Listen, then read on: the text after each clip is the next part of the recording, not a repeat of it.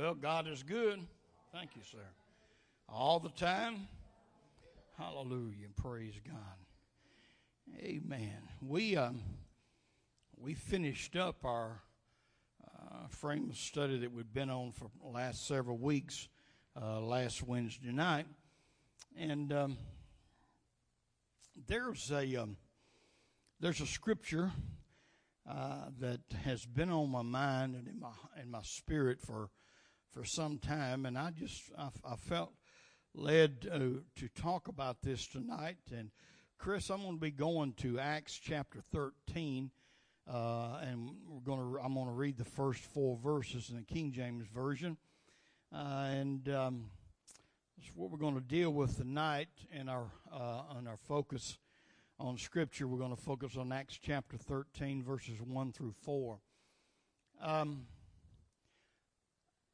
I want to talk tonight about transforming our worship to value Him. Uh, I feel like in the past uh, few years, and a lot of it has to do with the uh, the charismatic um, influx that's uh, uh, that's come in, and it's amazing to me how uh, how much the uh, uh, charismatic uh, type style has infiltrated into apostolic worship. Uh, I mean, it is really uh, infiltrated, and there is a lot of things, and um, you know, not going into detail because I don't want to spend um, my time on that. But worship uh, should be a very intimate place uh, involving you and God. Hallelujah. Amen. And it is meant to be a time of intimacy with the Lord. And we allow so many things to hinder that. We get distracted. Now, I know that Satan causes a lot of that. I understand that. Uh, and there's a lot of things that happens uh, that distract from that. But you've heard me make this statement uh, before because I've made it several times. Uh, but the worship part of the service, that's God's part of the service. That's what we get. That's that's the only part of the service that God gets anything. Hallelujah. It's supposed to be uh, uh, directed to Him.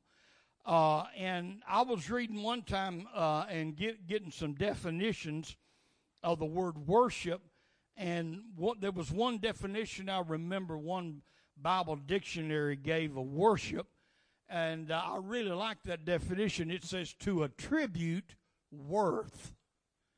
To attribute worth.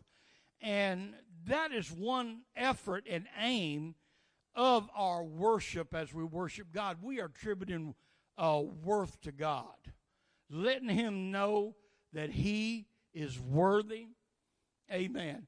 And and you know, church, we don't worship God uh, for, or we shouldn't worship God for what we get out of it.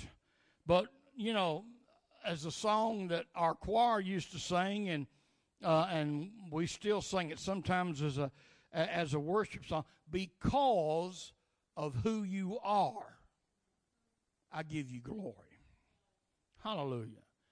We worship Him just simply for uh, who He is, not for that we what we can receive or what we have received, but we worship Him for who He is, and I feel like that there's a need to transform our worship to try to make it more intimate uh, and between us and God uh, and try to cut out the distractions and things uh, because that's what it's going to take for the Spirit of God to move, and we'll see this as I get down in the lesson tonight.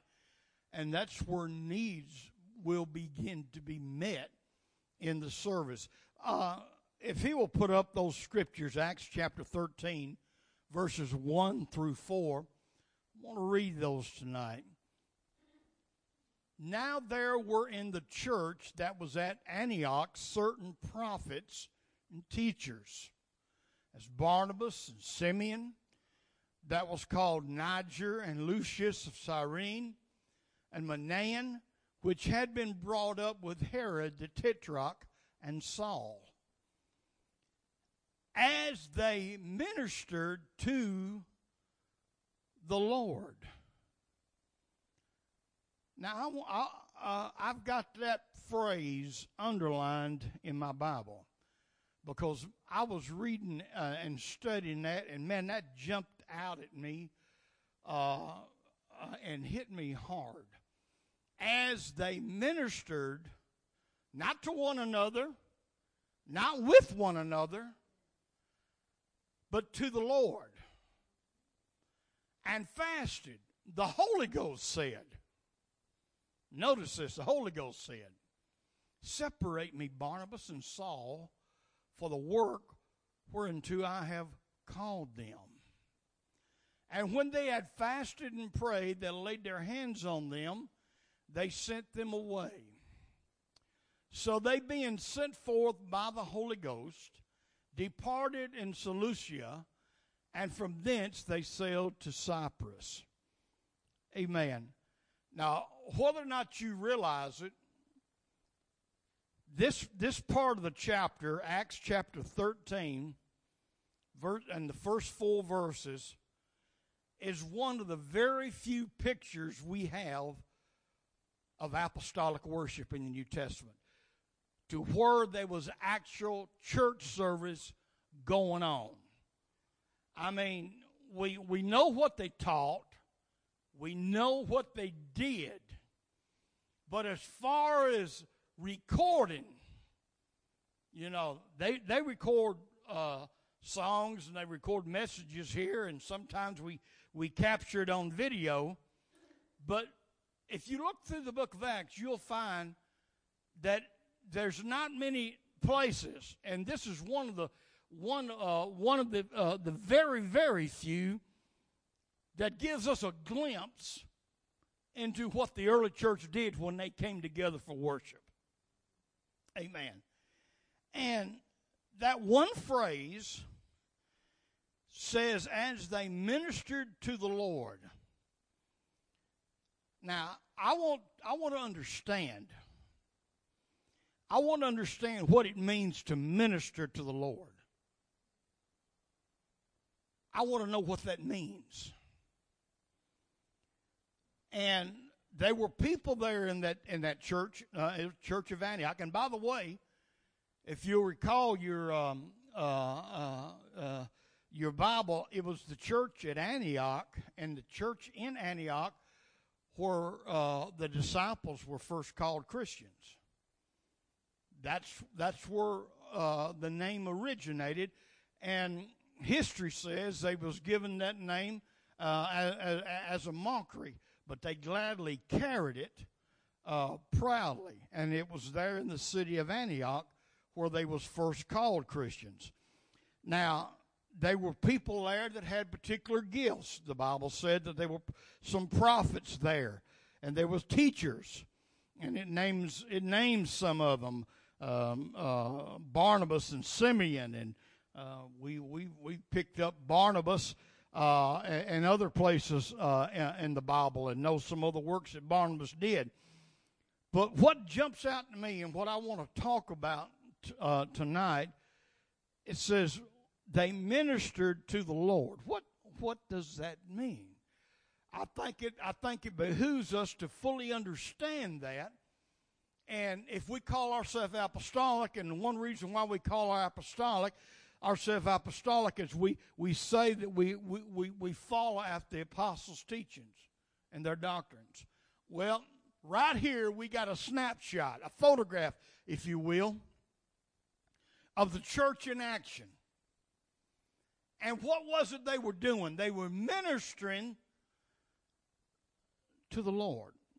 Now, the word minister is used most cases in the New Testament meaning to be a servant in reference to serving others. That's what the majority of the of the uh, the uses of the word ministering means to to serve to serve other people. Amen. But in this particular case, when I when I went went back to the original and traced it back, in this particular case, uh, as it is denoted as doing to the Lord, it means being a worshiper. Being a worshiper. So the people at the church in Antioch were given worship to God. It was directly unto God. Amen. They when, when they come together, they uh, and they had spent time in prayer and in fasting, and then they were they were ministering unto God. They were and they they were they were focusing and they were they had their minds totally upon God. Their worship was all about God. It wasn't about them. Hallelujah. It was about God. Amen. Uh, now, worship today has evolved to being about just about, and this is one of the things I meant when I talked about some things we picked up uh, from the charismatic. Worship in a lot of circles today has evolved into just being about uh, what we can receive, amen, or, or uh, our having our needs met. But in doing so, we rob God of something that He deserves and desires. Hallelujah. God, God deserves hearing some praise to his name. Amen. Some worship towards him. Hallelujah. And and to going along with this, there's something that ties in with this that I'm gonna, I'm gonna be honest with you. I never put two and two together on this. And uh, it just never had had clicked with me. But there's something that came with the very first time that we see Jesus, and get ready uh, to bring up Chris, if you don't mind, Matthew chapter 2 and verse 11. That gives us the very first time that we see Jesus being worshiped in the New Testament. We find the worshipers bringing gifts to Him. And that's the very first time that we notice Jesus being worshiped in the New Testament. Matthew 2 and 11. It's sad, but the only time we, we see this scripture or we read it in church has to do with Christmas time. Notice this. And when they were come into the house, let me stop right there and give you one of my pet peeves, too. all this stuff you see at Christmas time, and you see all these nativity scenes uh, with Jesus, Mary, and Joseph, and all animals at the stable with with the uh, uh, with the shepherds and the wise men, never happened. The wise men never never was at the stable. Wise men never was at. By the time the wise men arrived, Joseph had done found them a house to be in. Amen. uh, puts a plug in some people's uh, traditions there, but it's, as Brother Carl used to say, it's the truth anyhow. Uh, and when they were coming to the house, they saw the young child with Mary's mother and fell down and worshiped him. And when they had opened their treasures, they presented unto him gifts gold, frankincense, and myrrh. Okay. Uh, they worshiped him. Now, here's where it gets interesting, at least it does to me. I looked up the word worship right there where it said they worshiped him. And please forgive my chopped up because I mean, I, as I've told you before, I know uh, uh, just enough of the Greek uh, to be dangerous, but I've got I've got the Greek word printed out here, proskune. Proskune. That's the Greek word. That's the word that was actually put in the original when I used the word worship. And this is where I, this right here, folks, is what I, I was talking about, about our worship being transformed and we become more intimate with God. Man, this touched my heart.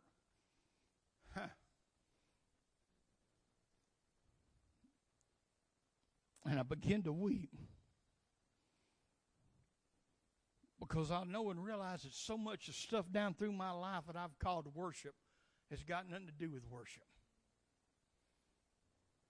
Pentecostal folks, they talk about denominational people, filled with their traditions. But you know, folks, we got we got plenty of our own. Some people, and don't get me wrong, I, I, I love I, I, I, love music. I mean, it's been all through my life. I mean, I, I, love it and everything. But there's some people cannot w- worship God unless there's an organ going 110 miles an hour with, with drums in the background and tambourines being in the back and, and all that kind of stuff. And to prove my prove my point with this, a few years ago, and this is this is this is when we traveled. Sister Darlene and I traveled with the Shelton family. I played uh, bass with them. Brother Charles on the everybody knows about Brother Charles guitar playing, and Gary, uh, tremendous uh, keyboard player. And we was at a church down somewhere down in West Tennessee. I can't even remember the city now. And you talk about getting down with it. Those folks were getting down with it. I mean, they were shouting coming and going. Me and Gary was sitting on the front pew. And man, they was over there just a dancing and just a shouting and carrying on. About that time, Gary just elbowed me in the side. Said, Sammy, I said, what? He said, you recognize that song that dude's playing on that on that Hammond B3? I got to listening. and he looked over me and gave me a silly grin. About that time, I recognized it. That dude was up there, brother. And I, will I'll tell you this because I know you. I know you're an organ player. He was up there getting down on a Three Dog Night song. And oh man, they were just going. I mean, they were going, going with it. And they never knew the difference. They never knew the difference. And, but this right here, when the wise men came, and it took them a while to find Jesus and to follow that star, you know, because when, when by the time the king had found out, if you recall, he wanted uh, when he went to kill all the children, it was from two years old. So it, it'd been a while since the birth. But, but they fell down on their knees, uh, Brother Douglas, and they worshiped him. And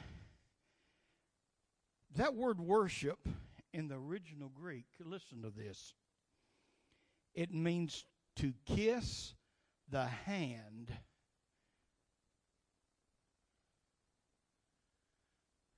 Well, look at there. He's got it up there. Proskunuo. That's that's pronunciation right there. And that's the Greek word proskunuo. That's how you pronounce it. It means to kiss the hand. But that's not that's not all. We got any animal lovers in the building tonight? I know we got some. All right. To kiss the hand as in tenderness as a dog would lick his master's hand.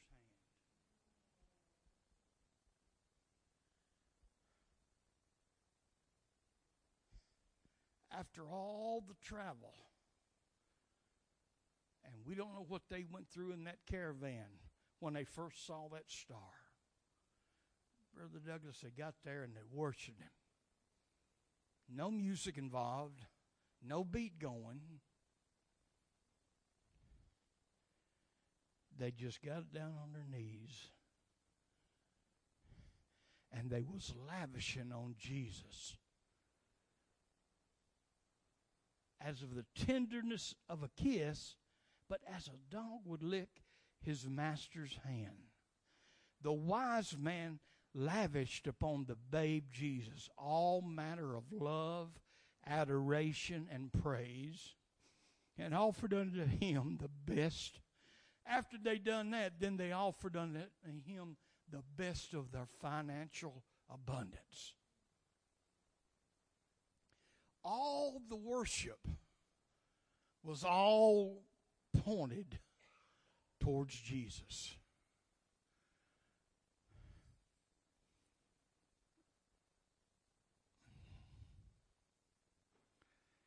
I counseled a married couple one time several years ago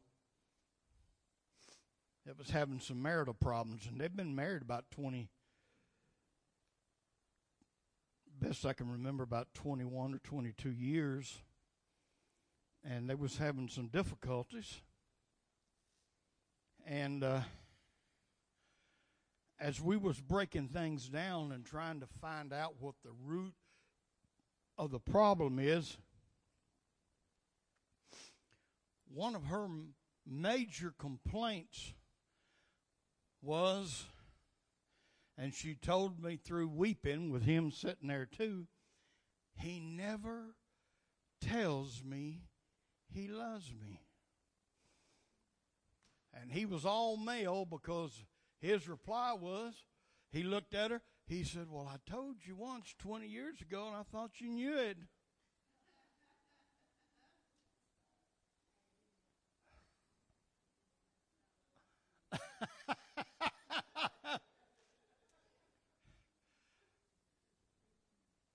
It helps to say that again from time to time. Because if you love somebody, you like to hear that.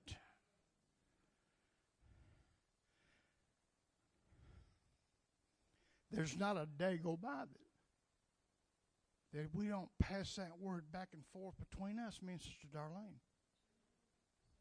Several times.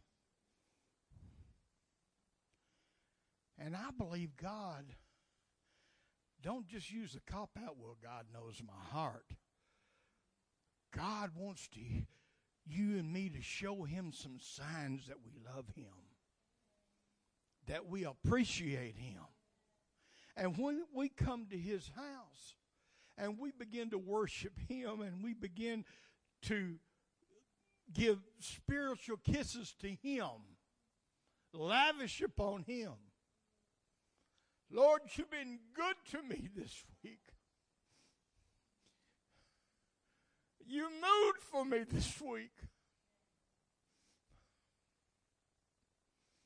I love you, Lord.